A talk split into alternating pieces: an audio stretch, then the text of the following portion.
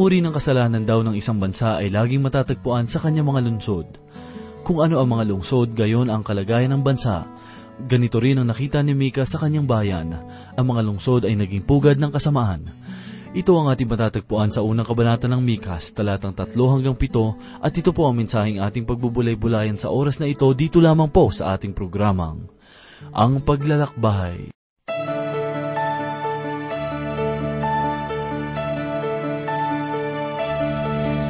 Ang puso ko'y panatag sa buhos ng ulan, hindi nababagabag dahil ika'y nandiyan sa init ng pag-ibig mo ako'y mananahan. Hanggang matapos ang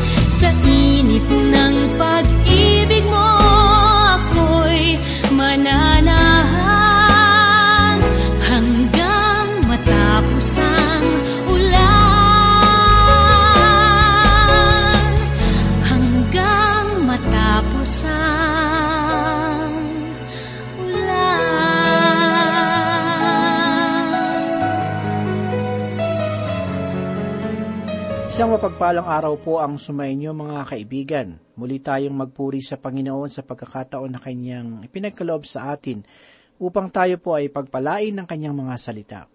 Ako po si Pastor Dan Abangco. Tayo po ay maglakbay at matuto sa Kanyang mga salita. Dito sa paksa na ating hahanguin mula sa unang kabanata sa aklat ni Propeta Mikas, talatang 3 hanggang 7, ang mensaheng nakapaloob sa pahayag ng propeta ay may kinalaman sa kasamaan ng dalawang kilalang lungsod ng dalawang kaharian. Dito natin maunawaan na ang sentro ng kasamaan ay laging nagmumula sa lugar kung saan ang mga tao ay nauhumaling sa mga tinatawag na lipunang pagbabago. Basahin po natin ang ikatlong talata bilang ating pagpapasimula. Sapagkat narito ang Panginoon ay dumarating mula sa kanyang dako, at siya ay bababa at lalakad sa matataas na dako ng lupa.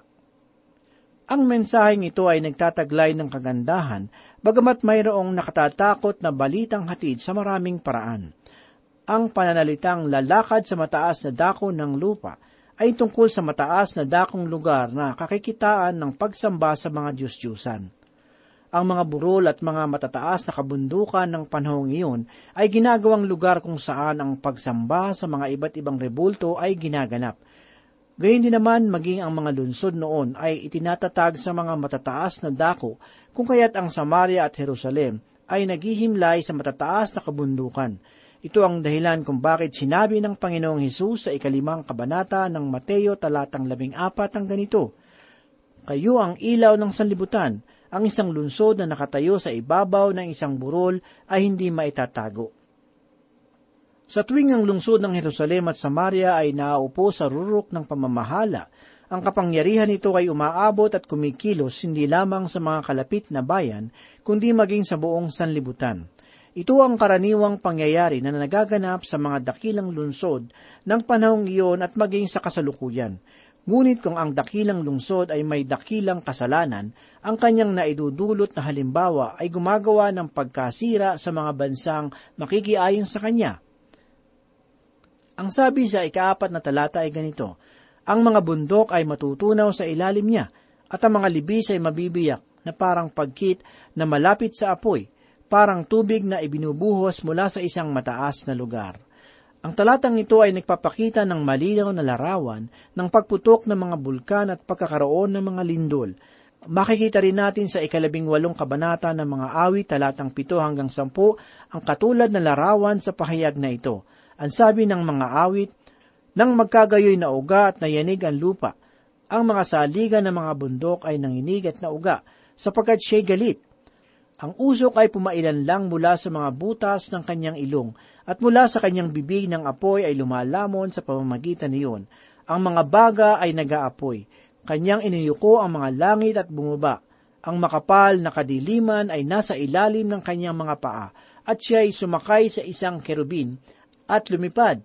Siya'y lumipad na maliksi sa mga pakpak ng hangin. Bagamat ang pagsasalarawang ito ay mayroong malalim na mga pananalita tungkol sa magaganap na pangyayari, ito naman ay nagkaroon ng tumpak na katuparan sa bansa ng Israel. Ito ang dahilan kung bakit naging katanungan ng marami kung sino ang nagpapadala ng mga sakunang gawa ng kalikasan. Sa mga talatang ating nabasa, maliwanag na ang Panginoon ang siyang humahawak ng kalikasan sa mga lindol, sa mga bulkan at kalagayan ng panahon. Naniniwala akong ang Diyos mismo ang siyang humahatol sa mga bansa at ang mga bagay na ito ay kanyang ginagamit bilang babala. Basahin po natin ang sinasabi sa ikalimang talata. Lahat ng ito'y dahil sa pagsuway ng Hakob at dahil sa mga kasalanan ng sambahayan ni Israel. Ano ang pagsuway ng Hakob? Hindi ba ang Samaria? At ano ang kasalanan ng sambahayan ng Huda? Hindi ba ang Jerusalem? Malinaw sa talatang ito na si Propeta Mikas ay nangungusap laban sa dalawang kaharian. Walang iba kundi ang Samaria ng Israel at ang Jerusalem ng Huda. Ngunit ano nga ba ang pagsuway ni Jacob?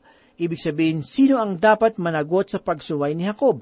Ang kasagutan ay ating makikita sa pahayag ng propeta na ganito ang sinasabi, Ano ang pagsuway ng Jacob? Hindi ba ang Samaria? At ano ang kasalanan ng sambahayan ng Huda? Hindi ba ang Jerusalem? Itinuturo ng propeta ang kasamaan sa mga lungsod ng dalawang kaharian, ang Samaria at ang Jerusalem. Ang lungsod ng Jerusalem ang siyang lugar kung saan dapat nilang sambahin ng Diyos. Sila ay umaakyat sa lungsod subalit matapos ang kanilang pagsamba sa Panginoon, ay pupunta rin sila sa mga matataas na bundok upang sumamba rin sa mga walang kabuluhang mga Diyos-Diyusan. At doon ay gagawa ng mga mahahalay na mga gawain na para sa kanila ay bahagi ng relihiyon. Dahil rito ang Diyos ang ayon sa kanyang katarungan at nagpasyang sila ay hatulan, dahilan sa kanilang kasamaan na lumalaganap at sumisira sa mga kalakip na mga bayan. Ang mensaheng ito ay mayroong malaking aral para sa atin. Ang kalagayan ni Israel sa panahon ni Propeta Mika ay larawan ng bulok at tiwaling pamamahala. At tulad ng ating nakita, hindi ang uri at anyo ng pamamahala ang suliranin ng bansa, kundi ang mga tao na nauupo sa luklukan ng katungkulan at kapangyarihan. Sa aking palagay, ang paglaganap ng kasamaan na hindi lamang dapat ibaling sa namumuno, kundi maging sa mga kagawaran na hindi tapat sa kanilang mga tungkulin. Maging ang mga mamamayan na nasasakupan ng pamahalaan ay hindi rin dapat na magmalinis sa kanilang mga sarili sapagkat tayo man ay masuwayin sa batas at pamamahala. Ang suliranin sa panahon ni Propeta Mikas ay nahihimlay sa katiwalian at pananamantalang ginawa sa lungsod ng Samaria at sa lungsod ng Jerusalem. At tungkol sa ating bansa, ang anyo ng kasamaan ay lumaganap sa pamamagitan ng mga musika at awitin, mga banal na pagsasama at hambog na pag-uugali. Ang mga balitang ating naririnig ngayon sa radyo at telebisyon ay pawang nakapanlulumo ng puso sapagkat ang ating bansa ay lubog na sa hangal na kasamaan. Sinasabi natin na ang ating bansa ay relihiyoso at may pagkakilala kay Kristo, ngunit ang mga nagaganap sa ating bayan ay masigit pang masahol kaysa sa mga pangyayaring nagaganap sa mga bansang pagano. Dito sa ika-anim hanggang ikalabing anim na talata ng unang kabanata ng Mikas ay matutunghayan natin ang malaking kaguluhan at pagwasak na darating sa mga huling araw. Masigit nating pag-aaralan ng paksa ng mga huling araw sa ikaapat na kabanata ng Mikas.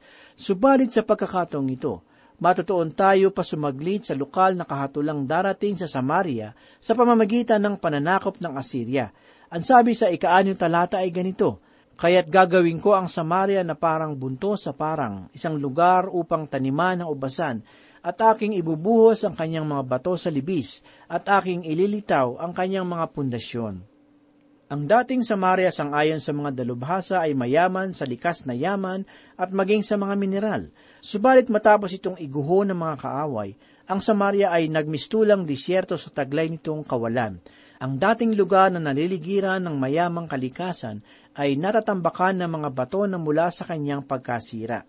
Ang sabi ng Diyos sa pamamagitan ni Propeta Mikas, aking ibubuhos ang kanyang mga bato sa libis, at aking ililitaw ang kanyang mga pundasyon. Ang sabi pa sa ikapitong talata ay ganito, Lahat ng kanyang larawang inanyuan ay dudurugin, ang lahat ng kanyang mga upa ay susunugin, at ang lahat ng kanyang Diyos-Diyosan ay aking sisirain, sapagkat kung paanong tinipon niya ang upa ng isang masamang babae, ay muling gagamitin ang mga upa ng masasamang babae. Ang Samaria ay naging kilala dahil sa pagsamba sa mga Diyos-Diyusan, ang mga iba't ibang ribulto ay itinayo sa mga matataas sa kabundukan upang doon isagawa ang ritual ng pagsamba sa kanila. Isa na ritong halimbawa ang pagsamba sa isang rebulto na ang pangalan ay Molek. Sa altar ng Diyos-Diyusang ito ginaganap ang pagsusunog sa mga bata bilang handog para sa rebulto. Gayun din naman, kaalinsabay rin ang pagsamba ng mga Diyos-Diyusan ang pagsasagawa ng mga kahalayan. Ang sabi pa sa talata, ang lahat ng kanyang mga upa ay susunugin ang salitang upa sa pangungusap ay kapansin-pansin. Ang mga ito ay tumutukoy sa mga mamahaling sisidlan na ipinagkaloob sa templo ng mga pagano. Sangayon sa mga mananaliksik, ang mga labi ng mga mamahaling sisidlan na ito ay kanilang natuklasan sa gumuhong lungsod ng Samaria bilang patunay sa sinaunang karilagan nito.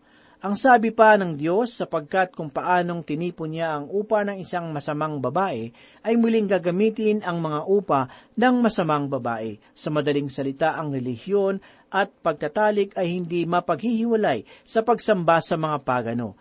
Isang halimbawa nito ay ating makikita sa lugar ng Korinto, kung saan ang mga mamamayan ay naniniwala sa Diyos-Diyusang si Aphrodite.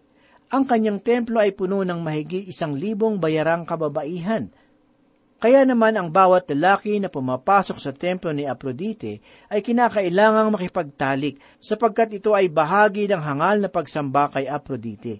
Ito ang uri ng panambahang laganap sa pangapagan ng bansa tulad ng Punisya at Palestina na tinangkilik naman ng bansang Israel.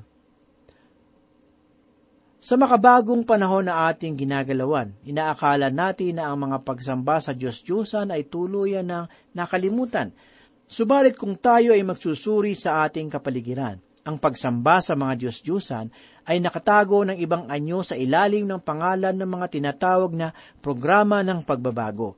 Ito ang isa sa mga dahilan kung bakit ang relihiyon ay hindi kailanman naging pagpapala sa mundo, sapagkat ang relihiyon ay gumagawa ng mapanirang bagay na nagwawasak sa buhay ng marami nating kababayan. Ang bansang India ay isa sa mga naaakma na halimbawa tungkol sa paglaganap ng paganismo. Ang mga mamamayan roon ay nananatili sa bulaang paniniwala ng kanilang relihiyon. Ngunit ang pananampalataya kay Kristo ay hindi isang relihiyon, kundi isang personal na relasyon. Binigyan linaw ito ng Panginoong Hesus sa ikawalong kabanata ng Ebanghelyo ni Apostol Juan, talatang tatlumpu at anim. Ganito po ang sinasabi, Kaya't kung kayo'y palalayain ng anak, kayo'y magiging tunay na malaya. Si Kristo lamang ang may kakayahang magpalaya sa tao mula sa kapangyarihan ng kasalanan at maging sa tali ng relihiyon. Ang huling bahagi ng talata ay nagsasabi sapagkat kung paanong tinipon niya ang upa ng isang masamang babae, ay muling gagamitin ang mga upa ng masamang babae. Ibig sabihin, ang mga upa ay muling manunumbalik at gagamitin para sa kasalanan. Ilan sa mga sisidlang ito ay ginamit sa panahon ng mga Romano, sapagkat muling ipinatayo ni Herodes ang lungsod na iyon. Ito ay dahil sa nagustuhan niya ang kinalalagyan ng lungsod, napansin niyang kaaya-ayang mamuhay sa lugar ng Samaria. Subalit sa paglipas ng panahon, ang muling itinayong lungsod ay ginuho ng mga kaaway. Ang pagsamba ng mga pagano ang siyang pangunahing kasalanan ng mga Israelita. Ito ang nangungunang kasamaan sa pista ng kasalanan. Subalit ang Israel ay mayroon pang ibang kasalanan at ito ay ihahayag ni Propeta Mika sa kanyang mga pahayag. Ang mga susunod na kabanata ay naglalaman ng mga panaghoy ng propeta. Si Mika sa itaos pusong nahahabag sa kasalanan ng Israel at sa mga magiging bunga nito. Si Mikas ay hindi isang bayarang propeta kundi isang lingkod na tumatanggap at tumutugon sa panawagan ng Diyos na makapangyarihan sa lahat. Siya ay may malaking pagkakahawig kay propeta Jeremias at propeta Oseas. Sinasabi ko ito sapagkat madalas nating isipin na ang mga propeta sa lumang tipan ay may matitigas na kalooban at walang habag. Maaari nating maalala ang mga propeta na tulad nila Ezekiel at Elias na maituturing natin na may mas matigas na kalooban kaysa sa bakal. Subalit ang Diyos ay karaniwang gumagamit ng mga mahabaging pagkatao upang ang mensahe ng kanyang hatol ay maipahayag. Kaibigan, marahil ang iyong buhay ay nasa sadlak sa madilim na dako. Marahil iniisip mo na ikaw ay labis na nagkasala at ang iyong pagkakamali ay sukdulan na hindi na maitutuwid pa. Maaaring iniisip mo na dadalhin mo na lamang sa kamatayan ang pagkakamali at paniniwalang pinanghahawakan mo. Subalit kaibigan, hindi mo nalalaman ang bagsik ng kahatulan na nag-aabang at hindi nagnanais ang Diyos na ikaw ay mapahamak. Nais siyang malaman mo na mayroon pang pag-asa sa kabila ng kalungkutan, kabiguan at pagkakamali na iyong nararanasan. Ang Diyos ay patuloy na nag-aabot ng kanyang kamay sa iyo. Mahal na mahal ka ng Panginoon. Gagawin niya ang lahat ng paraan upang madama mo lamang ang kanyang pag-ibig sa iyo. Ang kanyang anak na si Jesus ay dakilang patunay na ang kanyang pagmamalasakit sa iyo ay gayong kalalim.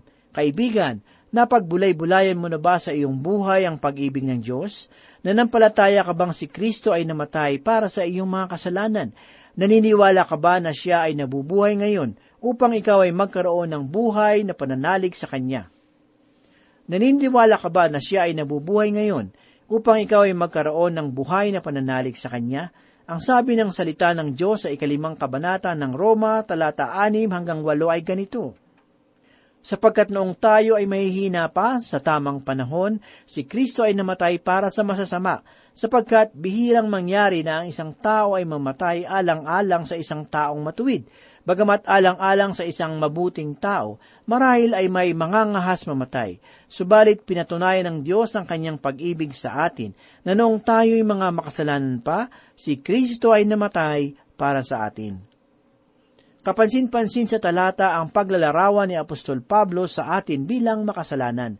Sinabi niyang tayo ay mahihina, ang salitang ito ay may kaugnayan sa ating espiritual na kalagayan sa harapan ng Diyos bilang mga walang kakayahan na ganapin ang kalooban ng Panginoon.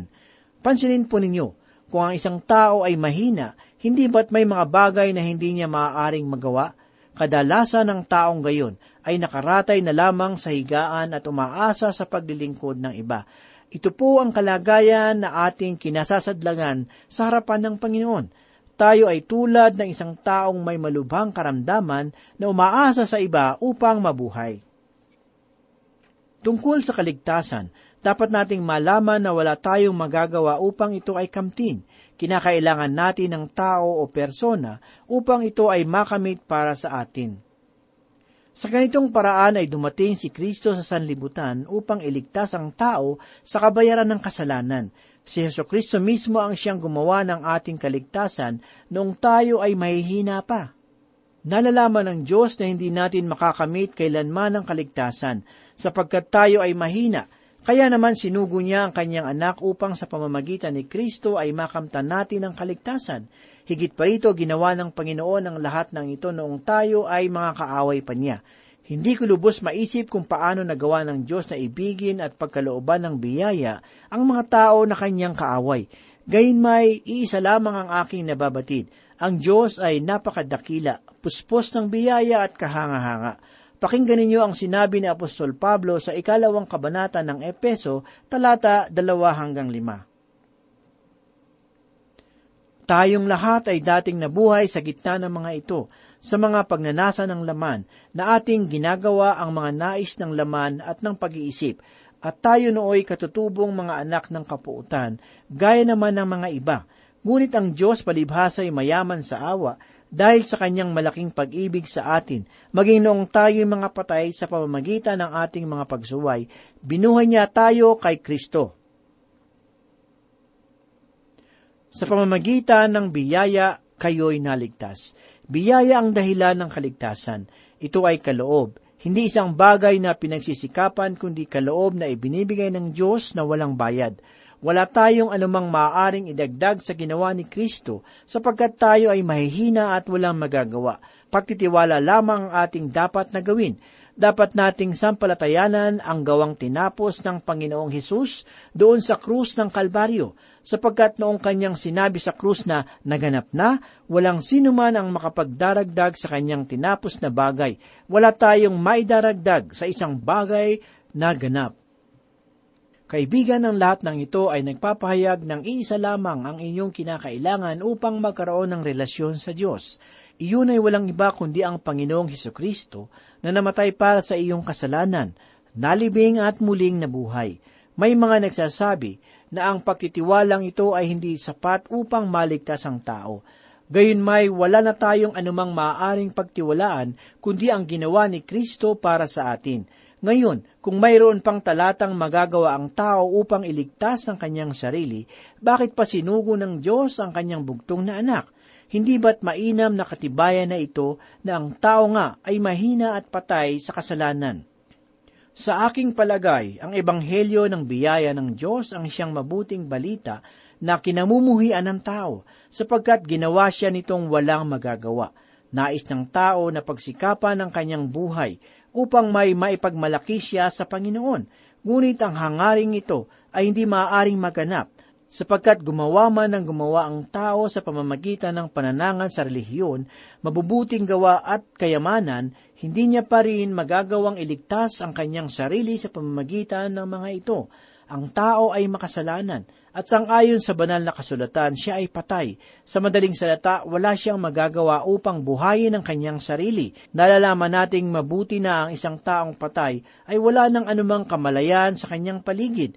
Wala na siyang anumang magagawa. Kahit nga ang huminga ay hindi na rin niya kayang gawin sapagkat siya nga ay patay. Kaibigan, ito ang maliwanag na kalagayan ng tao sa harapan ng Diyos. Ang pinakadahilan kung bakit hindi natin magagawang bigyang lugod ng Panginoon sa lahat ng ating gawa ay dahil sa wala naman tayong espiritual na buhay sa kanyang harapan. Pakinggan natin ang sinabi ni Apostol Pablo sa ikaapat na kabanata ng Epeso talatang labing walo. Ganito po ang sinasabi, Nagdilim ang kanilang pangunawa, palibhasa ay nahiwalay sa buhay ng Diyos dahil sa katigasan ng kanilang puso. Kaibigan ng kaligtasan ay sapat kay Kristo. Ang kanyang dalisay na buhay ang naging kabayaran ng ating mga kasalanan. Sa madaling salita, binayaran o tinubos ng buhay ni Kristo ang ating mga kalagayan sa kuko ng kamatayan. Wala tayong anumang maidaragdag o maibabawa sa katotohanan ng krus. Ang paanyaya lamang ng Panginoon sa atin ay pagtiwalaan ang ginawa ng kanyang anak, sapagkat walang anumang pangalan na inilagay ang Diyos sa silong ng langit, kundi iisang pangalan lamang na ikaliligtas ng lahat. Iyon ay walang iba kundi si Yesu Kristo. Bilang pagkatapos ng mensaheng ating pinagbulayan, nais kong basahin sa inyo kaibigan ang pahayag na nasusulat sa ikalawang Korinto kabanatang 5 talatang 11 hanggang 21. Ganito po ang sinasabi, Sa makatuwid, kay Kristo ay pinagkasundo ng Diyos ang sanlibutan at ang kanyang sarili na hindi ibinibilang sa kanila ang kanilang mga kasalanan at ipinagkakatiwala sa amin ang salita ng pakikipagkasundo kaya't kami ay mga sugo para kay Kristo. Yamang ang Diyos ay nananawagan sa pamamagitan namin. kami nananawagan sa pangalan ni Kristo na kayo'y makipagkasundo sa Diyos para sa ating kapakanan. Ginawa niyang may kasalanan siya na hindi nakakakilala ng kasalanan upang sa Kanya tayo'y maging katwiran ng Diyos. Tayo po ay manalangin. Panginoon, Ikaw ay dakila, Ikaw ay dapat sambahin. Salamat, Panginoon, sa iyong mga salita. Muli ito po ay nagpatibay ng aming pananampalataya at nagpalakas ng aming espiritual na buhay. Muli inihiling po namin ang iyong gabay sa amin upang kami ay lumakad ng naaayon sa iyong kalooban at sumunod sa iyong mga pinag-uutos. Maraming salamat, Panginoon, sa iyong mga salita. Ito po ang aming samot dalangin sa pangalan ni Jesus. Amen.